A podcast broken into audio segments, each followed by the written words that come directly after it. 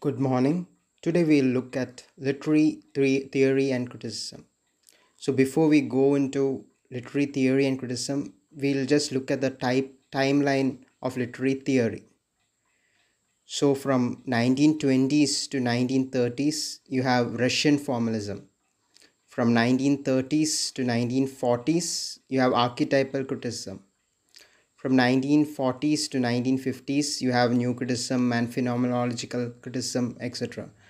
From 1960s, you have modern forms of feminist criticism, structuralist criticism, and stylistics.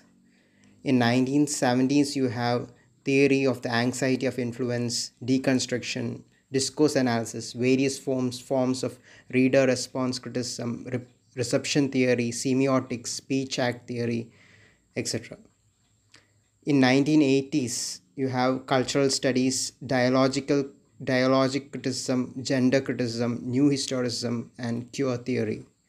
In 1990s you have darwinian literary studies eco-criticism post-colonial studies etc in 2000 we have cognitive literary studies. So we'll go into the first major literary theory that is Russian formalism. So, what is Russian formalism? So, Russian formalism is a type of literary theory and ana- analysis that originated in Moscow and St. Petersburg in the second decade of the 20th century. So, what are their major ideas? Form is more important than content. It is the form that makes literature literary. Literature is a special use of language. So, as you know, uh, Russian formalism originated in two different places. One is in Moscow and other is in St. Petersburg. So, we'll go on to the uh, first school that uh, of Russian uh, formalism, which is also called Opojaz, O P O J A Z.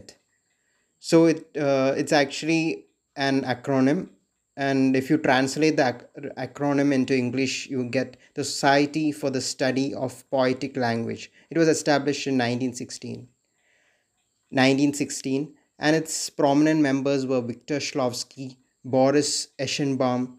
They this was a school that uh, relocated into prague in 1928 the prague thesis in 1929 is its famous work René Wellek and jan Mukarsky were other prominent members. Another major school of Russian formalism was Moscow Literary Linguistic Circle that was established in 1955. Uh, prominent members were Roman Jap- Jakobson, Philip Ferdovich Fontiev, and Yuri Tynyanov. Viktor Shklovsky's famous works were uh, Art as Technique or Art as Device, uh, it's an analysis of Tolstoy's works, Kholstomer, and Shame. Uh, another famous uh, Russian formalist critic from Moscow liter- liter- linguistic circle is Roman Jap- Jakobson, whose famous works are Two Poles of Language and Six Uses of Language. Then you have Boris Thomas Th- Thomas K, who, who is known for his Fabula and Sujet. Now we'll look into other views regarding uh, Russian formalism. Russian formalism views literature primarily as a specialized use of language, proposes a fundamental opposition between literary language or poetic use of language and ordinary practical use of language.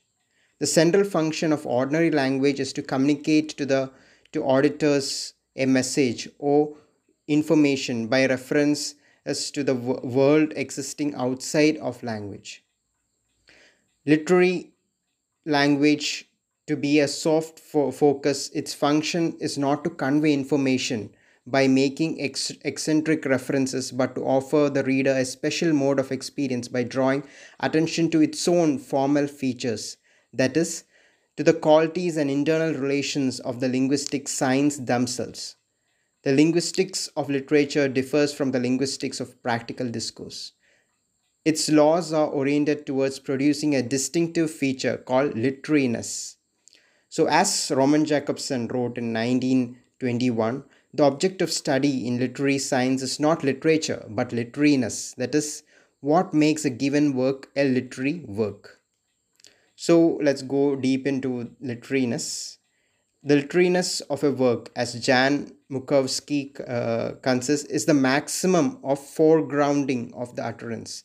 That is, foregrounding of the act of expression, the act of speech itself. To foreground is to bring something into prominence, to make it, dom- uh, it dominant in perception. So, for, for, foregrounding is an important uh, term in Russian formalism Foregrounding means making a linguistic utterance. It can be a word, clause, phrase, phoneme, etc. Stand out, making a linguistic utterance stand out from the surrounding linguistic context, from giving literary traditions or form more general world knowledge. This is from Jan Mukarsky uh, from Prague School in 1930s. Foregrounding st- st- stimulously has an opposition of backgrounding of the referential aspect and logic connect- connections in language and makes words in poetic pal- palpable as phonic signs. Now we we already saw foregrounding. Next we'll see the mo- next important term in russian formalism that is uh, defamiliarization so defamiliarization is one of the important terms when it comes to russian formalism uh, it uh, defamiliarization was first mentioned in Victor Shklovsky's Art as Technique uh, or Art of Device, uh, as it is also known. Uh, in Art of uh, Technique, Victor Shklovsky writes, "Art exists that one may recover the sensation of life. It exists to make one feel things, to make the stone stony, the purpose of art is to impart the sensation of things as they are perceived and not as they are known. The technique of art is to make objects unfamiliar. To uh, or uh, uh, here the word defamiliarization is also used to make forms difficult, to increase the difficulty and length of perception, because the process of perception is an aesthetic end in itself and must be prolonged. The primary aim of literature is to estrange or defamiliarize, that is, by disrupt, disrupting the modes of ordinary linguistic discourse, literature makes strange the wor- world of everyday perception and renews the reader's lost capacity for fresh, fresh sensation. So, defamiliarization can also be called estrangement or making strange, making strange of ordinary things. It consists primarily of setting up and afterward violating patterns in sound and syntax of poetic language, including patterns in speech sounds, grammatical construction, rhyme, rhythm, and stanza form, and also in setting up prominent uh, recurrence of keywords or images. Now we will see formalist theory of prose fiction with respect to genre, they made a distinction between story and plot, who Russian formalists. According to them, story is the simple enumeration of chronological sequence and events. Uh, plot is actually superior to story. An author is said to transform the raw material of a story into a literary plot by the use of variety of devices that violate sequence and that deform and defamiliarize the story elements the effect is to foreground the narrative medium and devices themselves, and in a way to disrupt and refresh what has to what has had been our standard responses to the subject matter. So that's Russian formalism. Now let's go to American new criticism. So the very important work when it comes to American new criticism or new criticism is J.C. Ransom's book New Criticism, which was written in 1941. So the important critics when it comes to new criticism are J.C. Ransom, Cleanth Brooks, Robert Penn Warren, Allen Tate, and R.P. Blackmur. So what are the major tenets of new criticism? Uh, the major tenets are art gives access to truth which is not accessible to science, to squeeze the last drop of the meaning out of the text. So it's actually similar to Russian formalism. And uh, new criticism gives a lot of importance to close reading. And T.S. Eliot criticized this, this and called it a lemon squeezing method of criticism. Uh, there's a famous line when it comes to new criticism. It's from uh, Cleanth Brooks' language as uh, language of paradox. The language of poetry is the language of paradox. And another fa- uh, feature when it comes to new criticism is that genre differences were ignored when it came to new, critis- new, new criticism. Genre differences were ignored. It stresses the analysis of the literary work as a self sufficient verbal entity constituted by internal relations and independent of reference either to the state of mind of the author or to the actualities of the external world. Conceives poetry, it conceives poetry as a special mode of language whose distinctive features are defined in terms of their systematic opposition to practical or scientific language. So now we'll go to the differences between Russian formalism and New Criticism.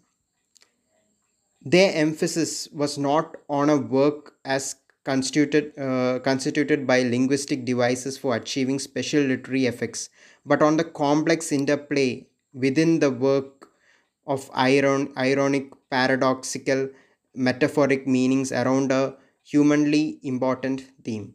That's how uh, new new critics were different from uh, uh, Russian formalists. New critics gave gave importance to certain term irony, paradox, metaphor, uh, ambiguity, etc. So, who are the major opponents of new new criticism? Marxist critics because they took away uh, the text from the society. Marxist critics, proponents of lead, reader response criticism, speech act theory, and new historicisms. All these uh, critical theories were opposed to uh, new criticism. Returning back to formalism in the 90s, in the 1990s, Harold Bloom's uh, uh, reading of literature uh, Harold Bloom uh, Harold Bloom actually re- revived uh, formalism in the 1990s and his uh, reading of literature not to apply or conform to a political or social theory but for the love of literature actually was influenced by uh, formalism russian formalism Har- harold bloom's uh, harold bloom's famous work is the western canon in 1994 uh, now I'll introduce you to a new term. It's called New Formalism. New Formalism is a positive program undertaking to connect the formal aspects of literature to the historical, political, and worldly concerns, concerns in opposition, opposition to which the formalist movement had early defi- defined in, itself. So earlier, uh, Rush formalists and new critics actually did not give importance to uh, society uh, or historical background or political background but this uh, new school new formalism gives importance to that. Thank you